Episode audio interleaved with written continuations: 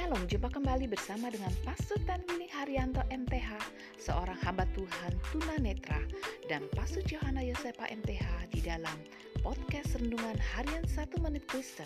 Selamat menikmati.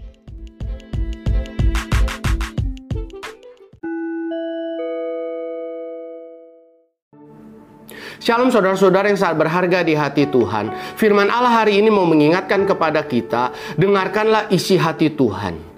Musa suatu hari ia mendengar Allah berbicara kepadanya tentang isi hati Allah kepada umat Israel.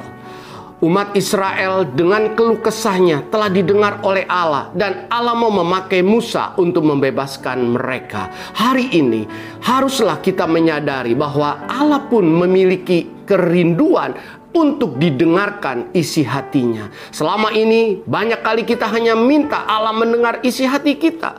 Untuk itulah mari kita pun mau terbuka dan mau mendengar isi hati Allah sebab Allah hanya mau bercerita kepada saudara dan saya sebagai anak-anaknya. Dengarkanlah isi hati Allah yang dapat menolong kita untuk diberkati.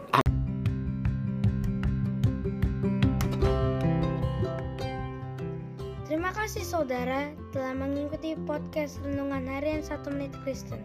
Sampai jumpa pada episode berikutnya. Tuhan Yesus memberkati.